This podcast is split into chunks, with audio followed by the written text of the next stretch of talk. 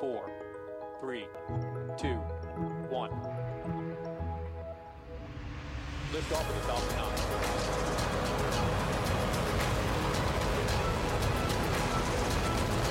Falcon nine clears thirty hours. Hi, I'm Mark Boucher, and welcome to the Space Economy Podcast. This week, we have a Future in Space Operations Q and A from September fourteenth on the U S I SAM National Strategy, which was released by the White House in April of this year. I SAM being the acronym for In-Space Servicing, Assembly, and Manufacturing. The guest speaker is Ezinne Uzo-Okoro from the White House Office of Science and Technology Policy. Uzo-Okoro spoke about the I SAM National Strategy for about twenty-four minutes before spending another half hour answering questions. Listen in. Thank you, Harley, and good afternoon and evening uh, and morning to all. It is um, a pleasure to be here with you all. And um, as Harley mentioned, my name is Ezinne. Ezinne rhymes with resume, if it helps. Uh, and I'm the Assistant Director for Space Policy here at the White House Office of Science and Technology Policy. Uh, just a brief overview of my office. Uh, O S T P, as we like to call it, provides the President and others within the Executive Office of the President with advice on scientific, engineering, and technology issues. We lead in our agency science and technology policy coordination efforts, and I will be discussing one on I SAM today on in-space servicing, assembly, and manufacturing. We serve as a source of scientific and technological analysis and judgment for the President with respect to major policies, plans, and programs of the federal government. Our overarching mission is to maximize the benefits of science and technology to advance health, prosperity, security, environmental quality, and justice for all Americans. All of our portfolios vary, and mine is typically focused on civil and commercial space, so topics like space weather, microgravity research, uh, you know, what we're doing in geo post I S S, or Earth observations, orbital debris, aeronautics, planetary protection, human exploration, space science, if you call it the J W S T uh, telescope unveiling by the President. Those kinds of things fall under my portfolio. Today, I will focus my remarks on in-space servicing, assembly, and manufacturing. To start with a bit of a history of how we got um, to where we were at the start of this administration, and then go into what we've accomplished and where we're going. So first, in May of twenty eighteen, O S T P hosted a roundtable between government, industry, and academia to discuss the challenges and opportunities of on-orbit servicing, assembly, and manufacturing. And at the time, there was not an overwhelming consensus to develop a national strategy. So there was consensus to conduct more interagency coordination and technology transfer. The O S T P's report then in twenty eighteen um, focused on providing a series of recommendations to address a spectrum of challenges in O SAM. But since then, worldwide interest in O SAM capabilities has grown. And in November of twenty twenty, NASA launched an O SAM initiative, um, which is called the National Initiative in some circles. It was uh, put together to coordinate federal stakeholders with similar equities in on-orbit servicing, assembling, manufacturing, and they began coordinating, you know, some of these discussions on capabilities, technologies, and definitions. The Defense Department has also been pursuing a number of, um, of technology development pro- uh, projects in this area. O S T P conducted two additional studies related to O SAM, one on global trends in technology and capabilities, and another on global trends in developing norms of behavior related to O SAM and uh, rendezvous and proximity operations, so R P O. So that's what I walked into um, early last year when I started this role. And for full disclosure, I have a doctorate in um, on-orbit servicing, on-orbit uh, assembly of small satellites. So this is a topic that is um, not just of professional interest, but of um, very personal uh, interest to me. Um, so, you know, walking in and looking through all of that material and developing, you know, space priorities for my tenure in this role, I, I knew that I wanted to do something on this topic. And, you know, I, I, I went back to even Hubble and the International Space Station that were partly assembled in space by humans. And um, I looked at the era, and given that um, this is something I had studied relatively recently, um, it was very clear to me that the era of on-orbit servicing and assembly is new and growing. And since the United States is very interested in having leadership in science and technology and continuing to pioneer, I said, why not elevate O SAM? And so in October of twenty twenty-one, I ended up forming an interagency working group, a first in coordination with the, Space, the National Space Council and the National Strategy for In-Space Servicing, Assembly, and Manufacturing is the product. Uh, a quick story on the shift from O SAM to ISAM. It was very clear throughout the uh, seven-month process that a lot of the interagency, a lot of commercial companies were already developing technologies for um, the in-space environment. They were already developing technologies for different um, orbit regimes, and there were just so many commonalities that existed between the needs of on-orbit activities and surface-based activities. And, you know, undertaking these activities in different locations will, of course, require different um, tailored norms, rules, policies, and technologies. However, the underlying capabilities and technologies were the same. So I uh, took a very quick poll at the end of March, a week or so before the report was, the strategy was to be released, and didn't get any objections from um, a few a few uh, individuals in the the commercial side, from the academic side, and actually from from the um, interagency working group. And we, after ensuring that nothing that was done would interfere with this new expanded definition, because I also didn't want the White House to look like a place that was defining fields and defining niche, you know, sectors. But it seems that it was something, even in talking to CONFERS, you know, one of the organizations uh, very heavily involved in this work that Harley referenced, this was something they thought of years ago, and it seemed like a great opportunity for us to Uh, move forward and from on-orbit to in-space uh, servicing, assembly, manufacturing, and the suite of capabilities that will allow us to um, continue maturing and adopting capabilities for for us to uh, conduct these activities in space. So the document, uh, which hopefully you have a copy of, directly supports the United States uh, Space Priorities Framework, and it is focused on S and T, science and technological innovation. It's focused on commercial development. It's focused on economic growth.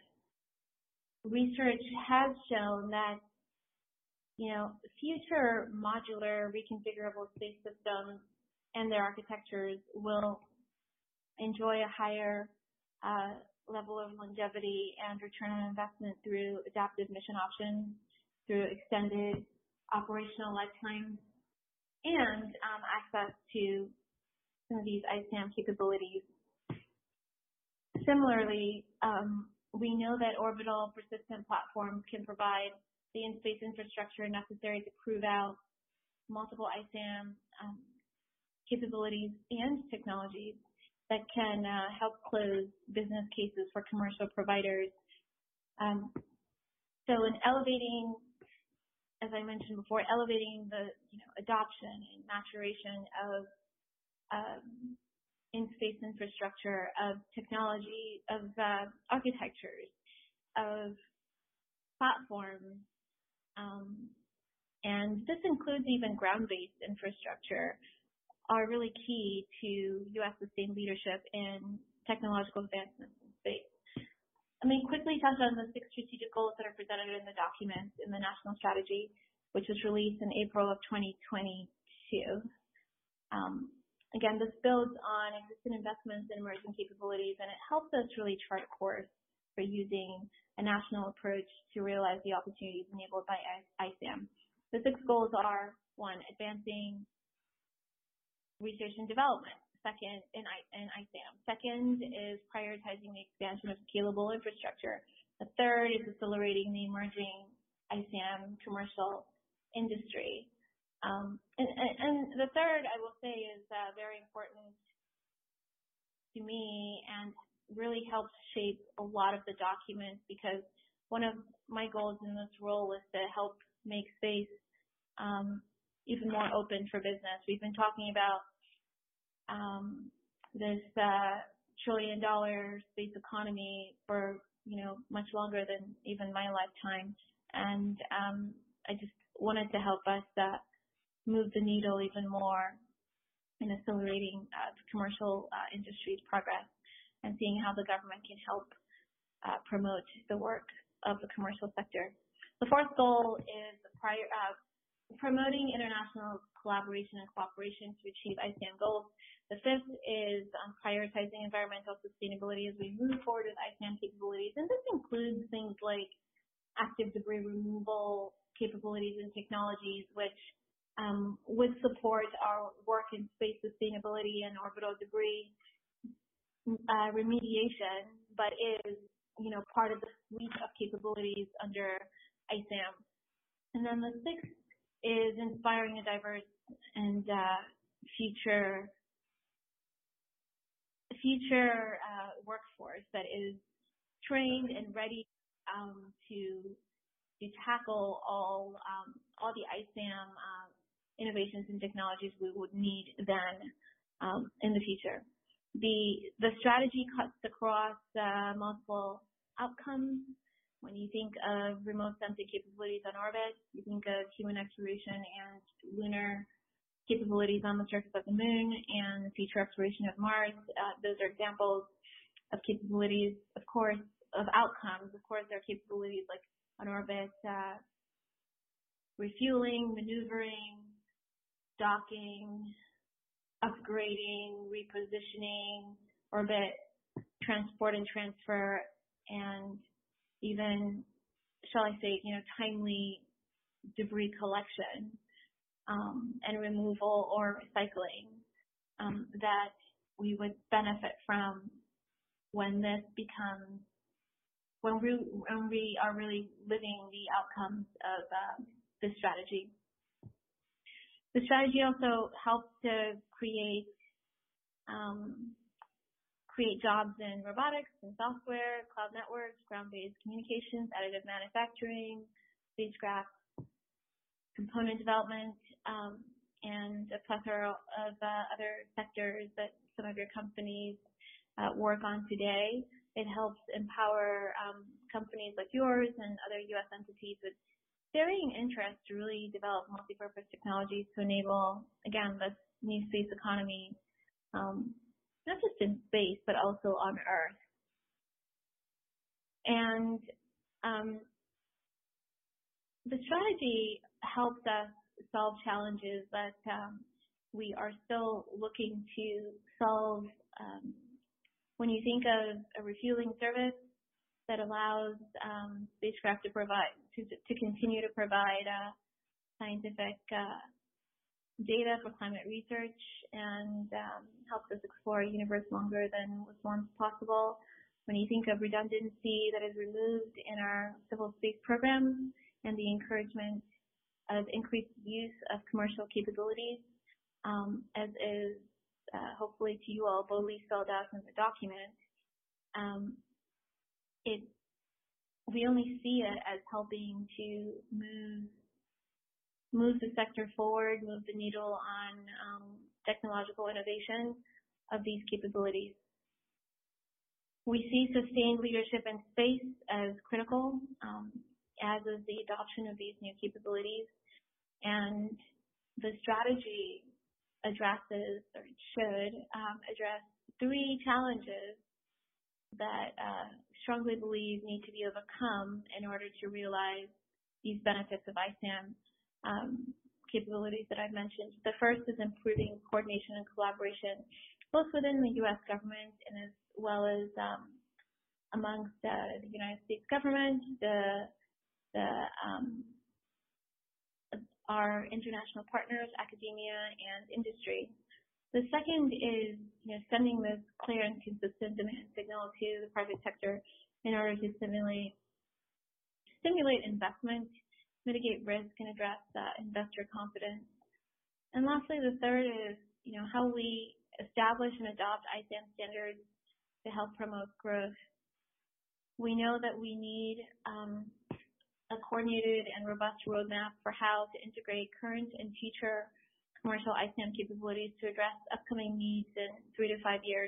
And I say three to five, um, I would say three to seven years, not three to five years. And I say three to seven years because in keeping with the goal of um, a sustained space economy in about seven years, I think that we can look to a future where the government um, continues to send the demand signal, continues to be the primary customer, um, and then right about seven years from now, or year eight, we have um, a scenario where the government is perhaps forty percent, um, thirty to forty percent of the customer, and there is this robust um, ecosystem where the rest, uh, sixty to seventy percent of um, the business model there from those companies is a B to B relationship, um, or or a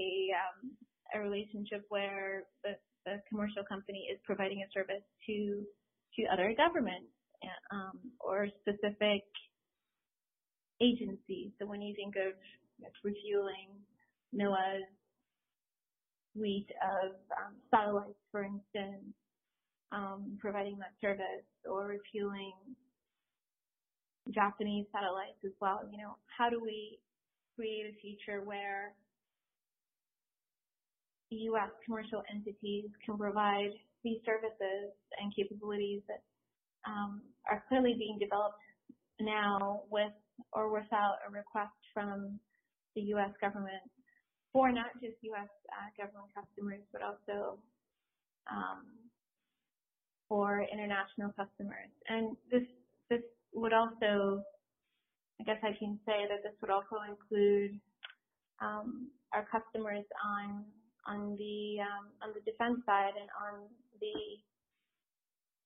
uh, within the intelligence community, who are very keen and very interested and are watching um, and following the development of um, these capabilities. Now, there are uh, numerous services um, of servicing capabilities and technologies like commoditized autonomy, tugs, Um, to name a few. And one of the questions that we're looking to ask, looking to answer now um, that the strategy has been released is, well, which, is, which of these capabilities should be implemented within the next five years? And who are the customers? And um, of servicing capabilities, of assembly technologies, and of manufacturing capabilities, which of these are most relevant to meet not just NASA's priorities, um, but N R O's priorities or the Space Force's priorities within the next upcoming budget cycle?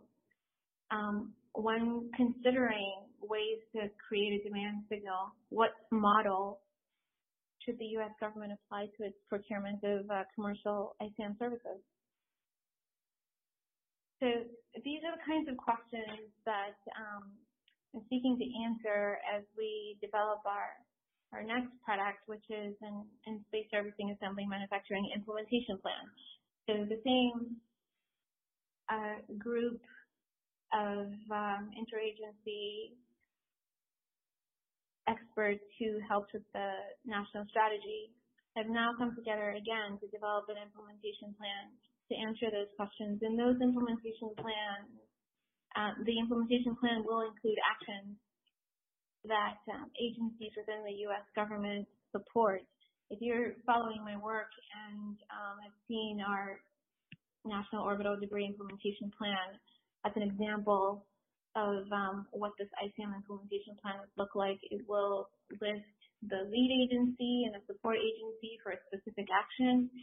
The Orbital Debris Implementation Plan has forty-four actions. I'm not um, looking to create forty-four actions for in-space servicing, assembly, and manufacturing.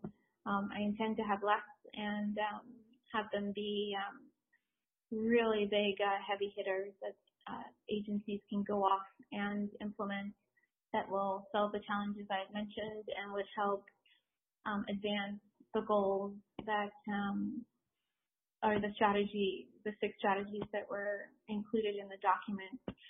And um, one thing I will say about uh, our work is even without putting together an implementation plan, uh, this national strategy already has um, put things in motion at uh, different agencies who are looking to act based on the vision provided in the strategy.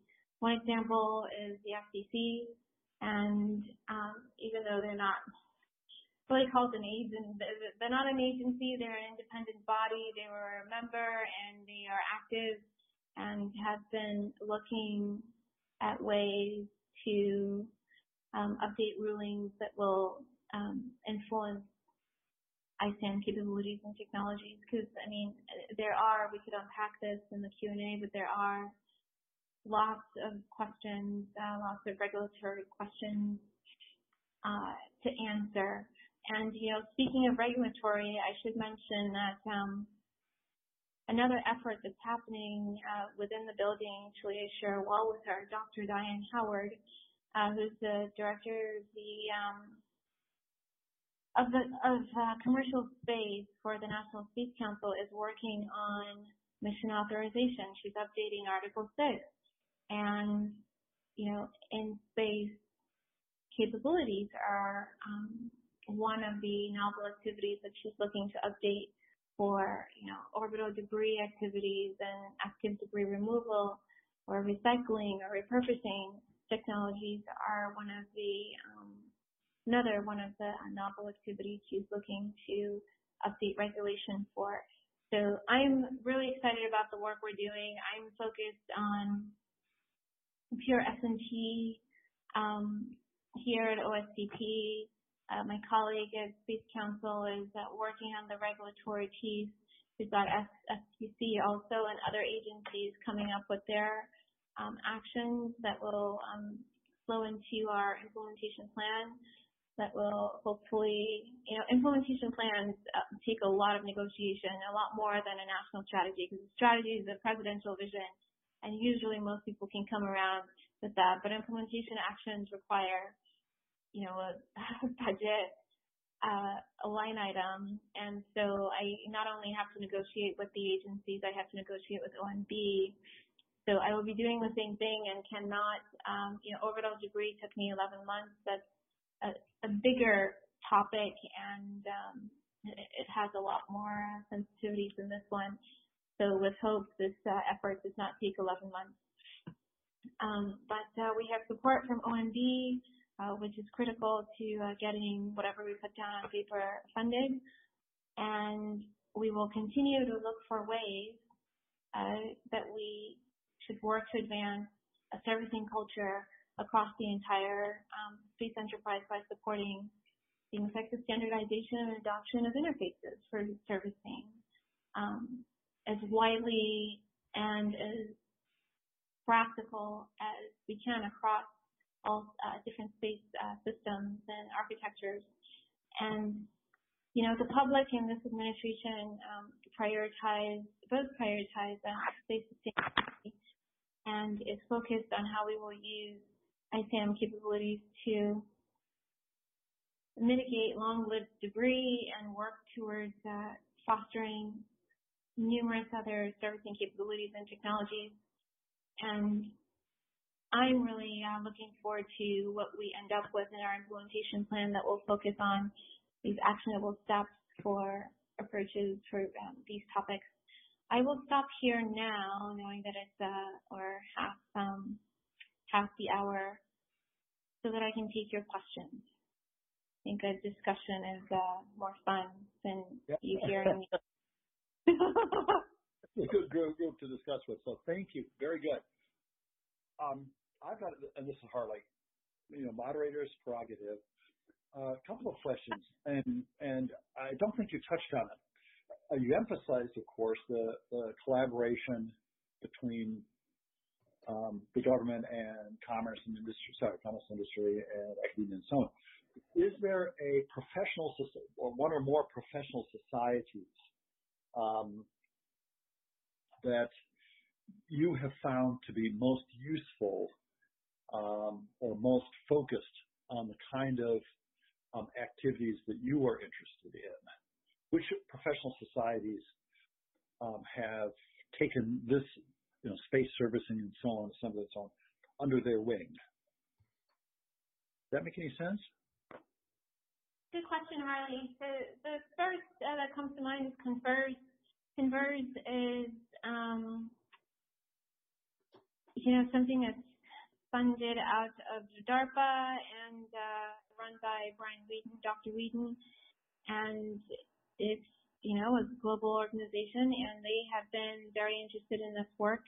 I think, you know, this tended to catch people off guard in about March when I was having um, second conversations with some of these groups, because I had actually informed CONFERS was doing this back in October, but I was, you know, six months new into the role. No one really knew um, uh, that I was moving in this direction, and um, but they were very pleased with it. Another organization um, is Smart Space, Smart, I believe they're called, and it's run by um, Rudra. I forget Rudra's last name, but he he's a J P L employee, but runs this voluntary uh, think tank that is focused on manufacturing, robotics, transportation, uh, servicing, and uh, capabilities that support all of these uh, topics.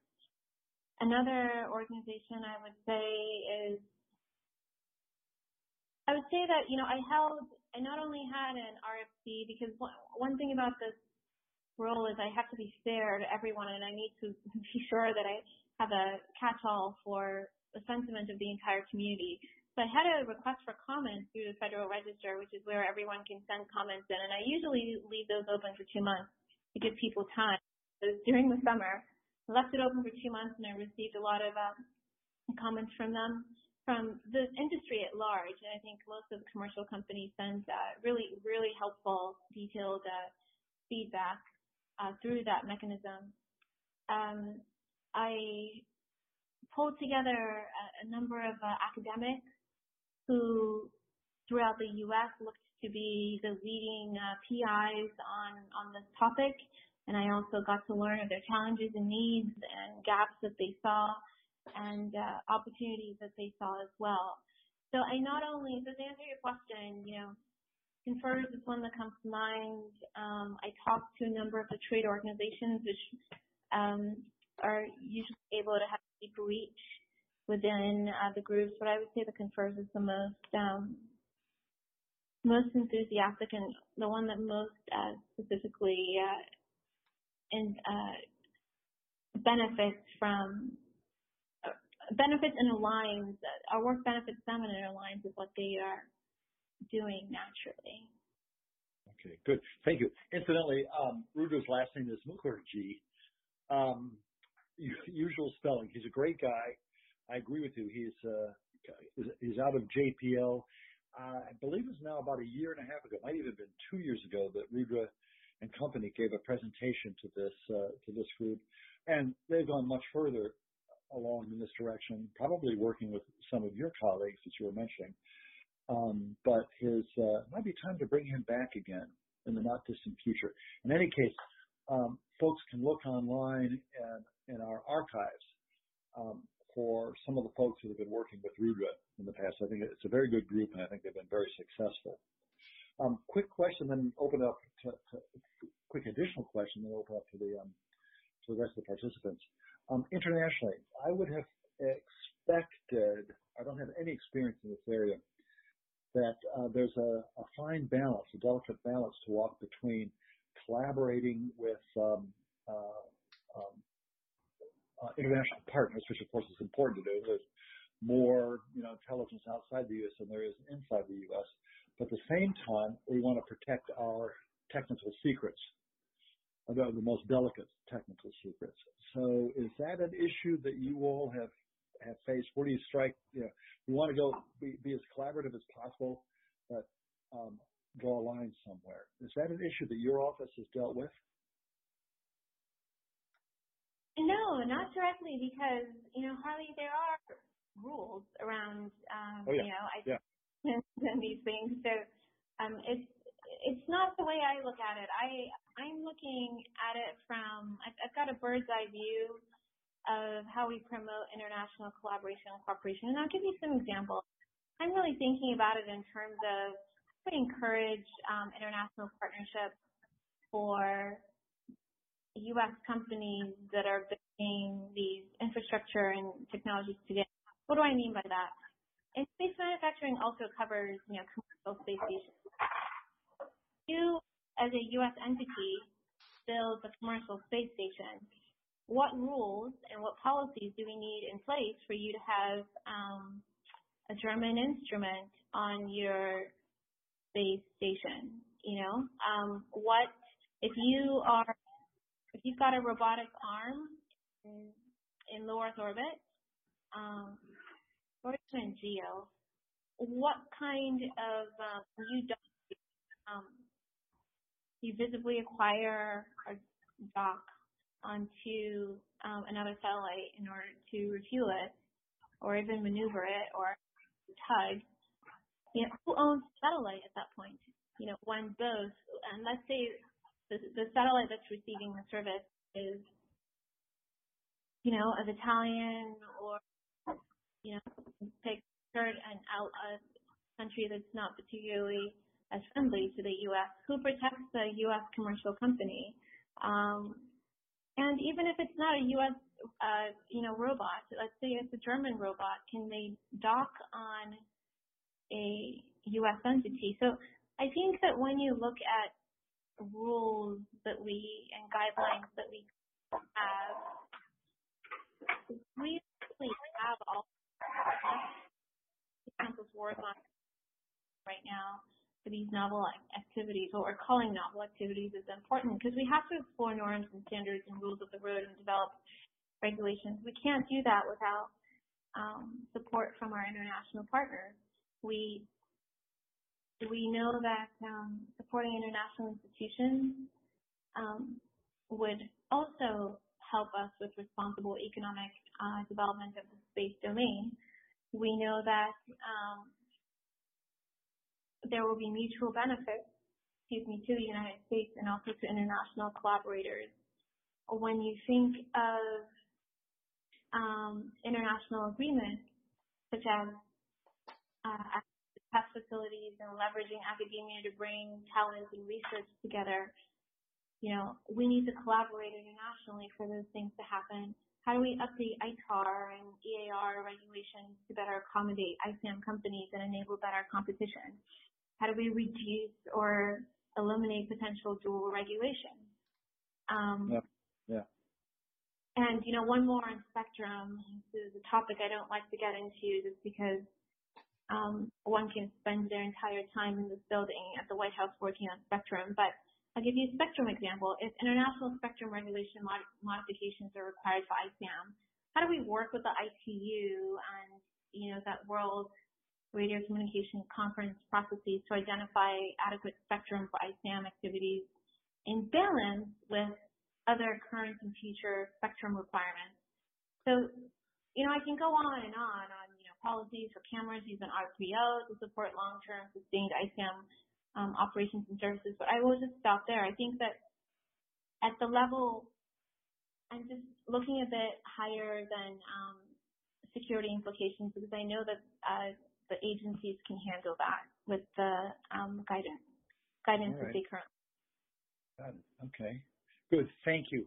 Um, uh, before we go on to other questions from or questions from other people, the um, the uh, FISO presentation that Rudra um, gave to this group uh, can be found on the archives, the FISO archives, which you all should have links to, from uh, March third of last year. So again, thank you um, for thank you for referencing it. Okay, do other folks have questions?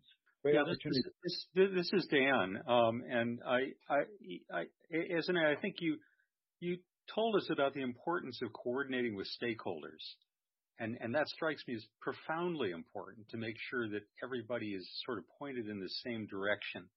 Now, you've got, if I'm looking at your, your documentation, you got four departments, you know, you got commerce, defense, state, transportation, you got agencies up the kazoo. Um, but my question is, who's going to do it? Um, whose, whose fault is it if it doesn't get done? This, th this coordination is, is, is so essential. Can you, can you speak to that? Yes, of course. Whose fault is it? It'll be my fault if it doesn't get done. Um, who's going to do it? That's an easy one.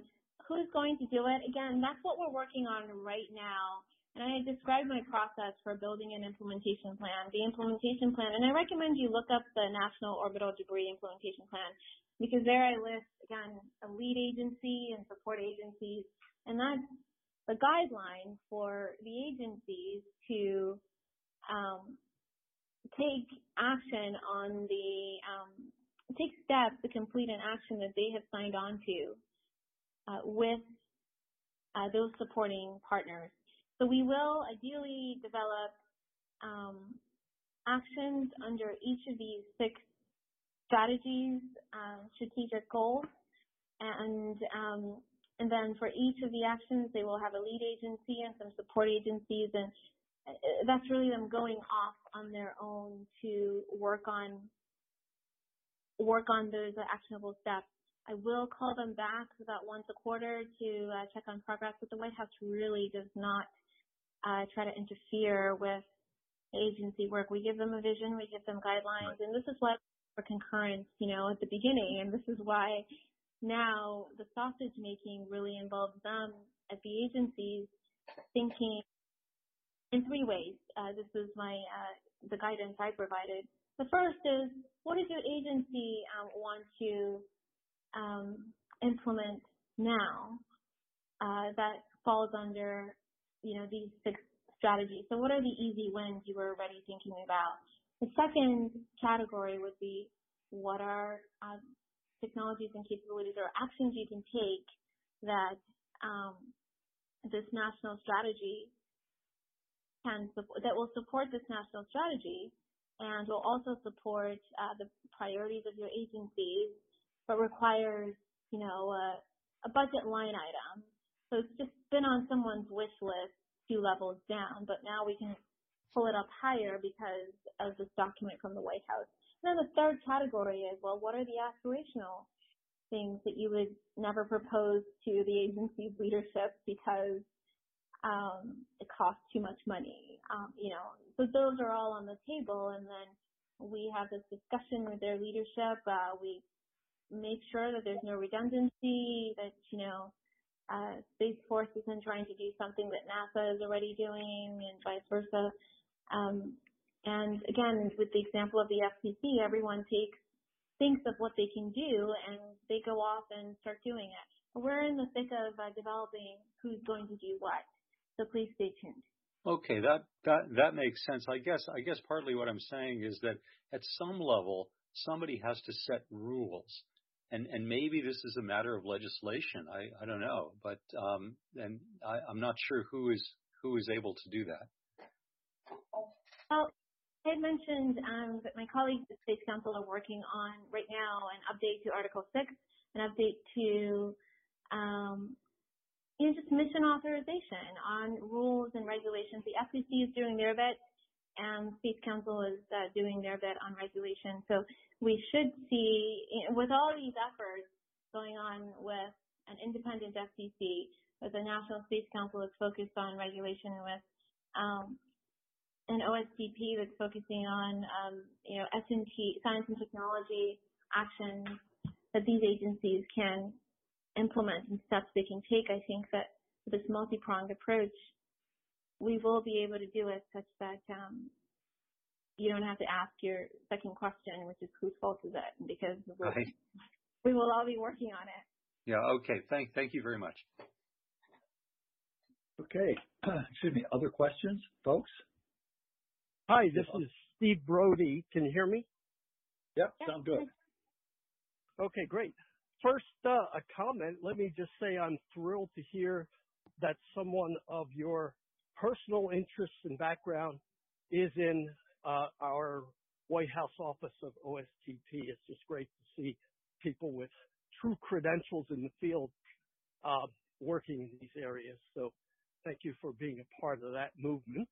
And um, I, one other comment is that, um, you know, since I left NASA and joined academia, I found that uh, there's a wealth of reports going back decades uh, at the International Space University, and they're all P D F files in I S U's libraries on just about any subject you can imagine in space. So if you're not already tapped into that, there are still some gems in some of these reports that maybe we're not ready for prime time a decade ago or five years ago, but you know, on orbital debris, on what parts of I S S might be useful for a evolved station, and you name it, there's stuff there. So my question is directly, um, the whole the whole area of orbital debris as potential Uh, valuable, quote-unquote, real estate, and I'm wondering to what extent uh, that's been addressed in this uh, report or whatever position paper I think you discussed, either for salvage value of existing items that are up there or might be up there in the near future, or as feedstock for three D printing, adaptive manufacturing, or any other creative ways of viewing it not just as trash you need to get rid of. So, um, thanks for the question. Now, one, I would welcome, you know, these reports and uh, studies, happy to read it. And, you know, sometimes people are ahead of their time, really. And if it's uh, valuable now, I'm happy to help steer the work and elevate the work.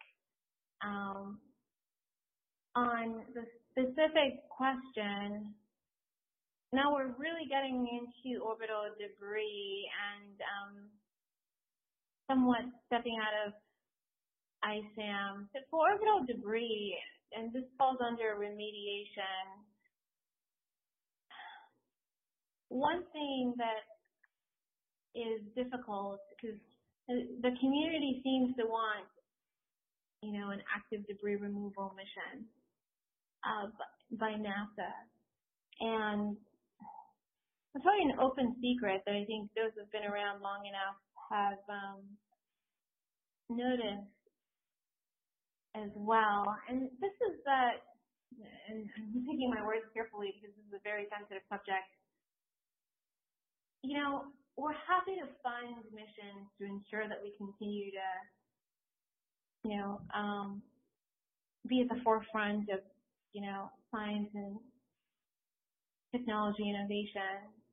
But when there just is this strain now when a mission is proposed and it's proposed at seven hundred million dollars and then a year later it becomes a billion dollars because they needed three hundred million dollars more, and then a year later or a few years later is two hundred million dollars more added to it. And you've got, you know, a one point two million dollars mission.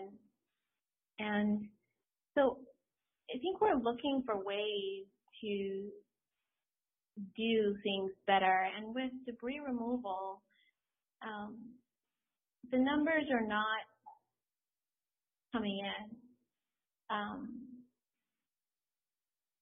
so I, I think that what we are doing now and what we did with the orbital debris implementation plan was to ask a number of agencies, um, a lot of these actions were given to NASA, to conduct assessments um, and studies on on what these things could really cost, and, and um, work with the commercial sector on how we could do this, um, whether it's repurposing or recycling um, or just removal in, in an affordable manner. And if there are, you know, we get briefed by a number of companies uh, very often, and if there are these, you know, technologies that are being developed by companies, you know, without a demand signal from the government,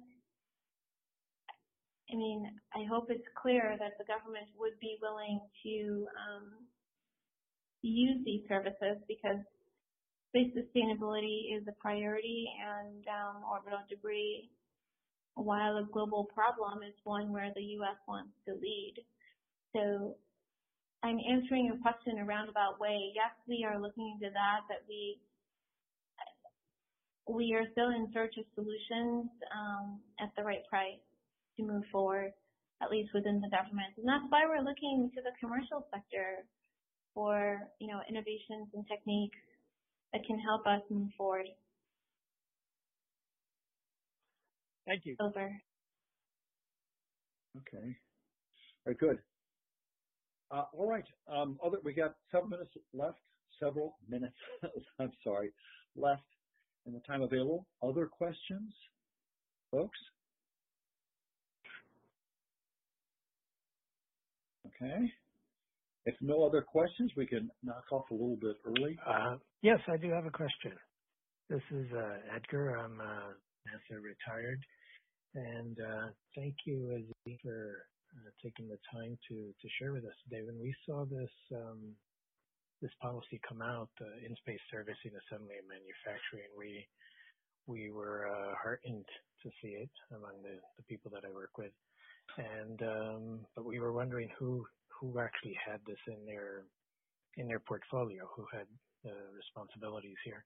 I, I guess to, to go to my question. Um, I guess I'd start with both. I have both something on the small side and the large side. On the small side, manufacturing, um, is medical foreseen as being in this? Pharmaceuticals, manufacturing of um, of uh, substances or materials or monoclonal antibodies or or crystals uh, in space. We are open to all technologies. I mean, the, the goal was to elevate the, this niche sector to empower, you know, academics and the industry to innovate. So we are technology agnostic. Okay, okay.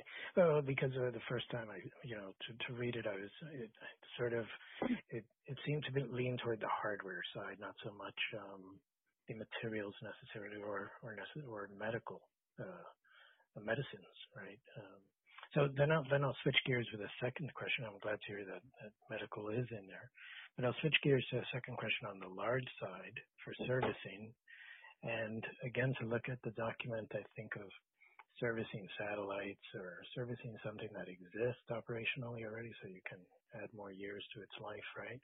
But on the large side, do you foresee that this servicing also includes servicing large stages or servicing large um, systems of systems um, that could then, uh, having more propellant, uh, leave Earth orbit uh, with a full tank?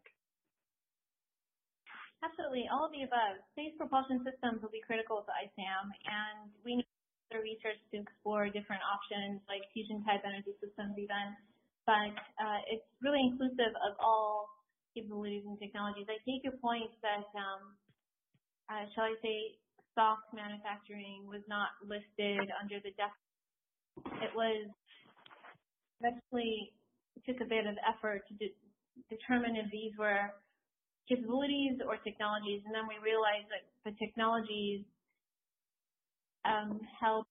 You can use different technologies to arrive at a capability, but we do need both. We need, you know, materials to help us with applications for, you know, that include pressure-fed systems and feedstock, and um, a lot of that hardware, uh, robotic, advanced robotics capabilities and reliabilities um, in areas like, you know, relative motion sensing, actionable robot interaction, supervised robot autonomy, object, uh, object grabbing, grappling, like that could help with some of these um, simulations and soft servicing activities and capabilities that um, you are describing. We are entirely open to all of it. The, the, the goal really is to, again, encourage sustained U S leadership and the maturation of technologies and capabilities. Okay, great. I'm, I'm glad to hear there's a very expansive view of those two items on the on the small end and the large end. Thank you. Okay, thank you. Thank you. Thanks, Ezra. All right, folks, uh, a few minutes left before the time we usually, um, we usually end. Any other questions? Uh, yeah, this is uh, Warren Rumley. I work at Johnson Space Center in the Commercial LEO Development Program.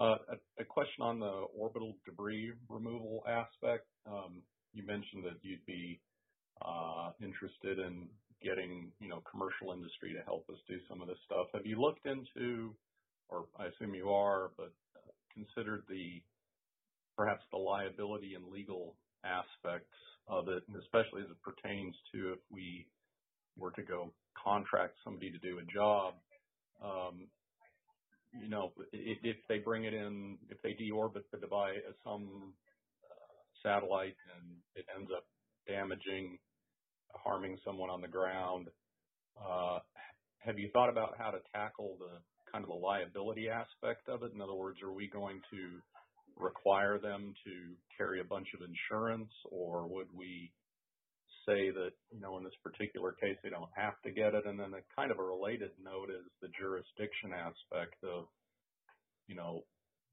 would would the government be involved in uh, saying that this third party could go deorbit perhaps somebody else's defunct uh, debris, uh, and per, you know, potentially that's also uh, uncooperative, um, no longer in control. So have you thought about some of that stuff?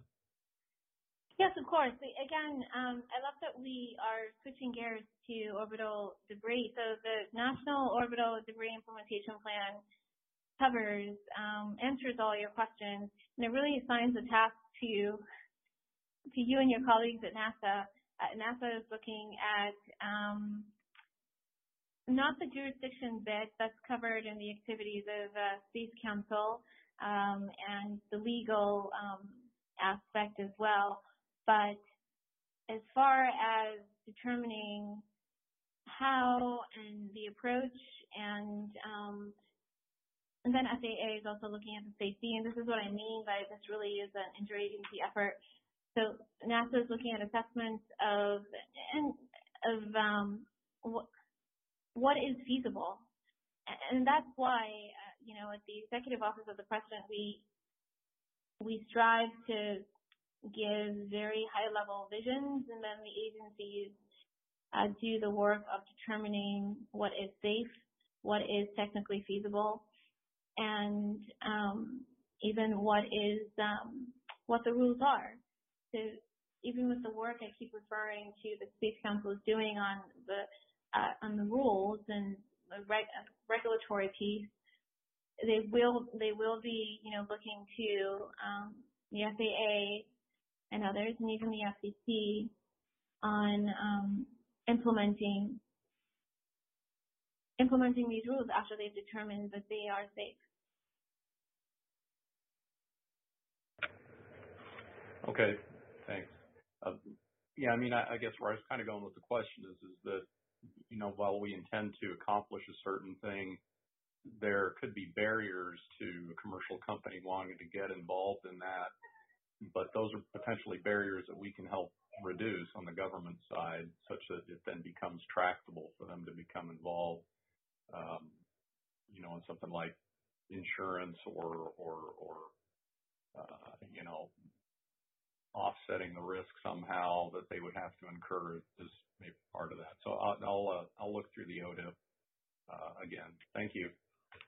Yes, so I'm agreeing with you actually, and I'm, I'm emphasizing that this is something, it's at the granular level of the agency um, to determine the best way to help uh, commercial, the commercial sector to make this a reality. And if we do come up to, if we do this due diligence and there are no solutions or no optimal solutions, then we will revisit what can be done. But yes, we've looked into all of those, and uh, right now I think NASA has, uh, NASA, F A A, and Space Council are working on different bits of that. Okay, great. Thank you. Well, that's a wrap on this episode. As always, your feedback is very much appreciated. You can send us a comment or a guest recommendation to podcast at spaceq dot c a. You can also follow the podcast on Twitter at The Economy Space. And you can also support the podcast by writing a review on Apple Podcasts, Spotify, or wherever you listen to us. Until next time.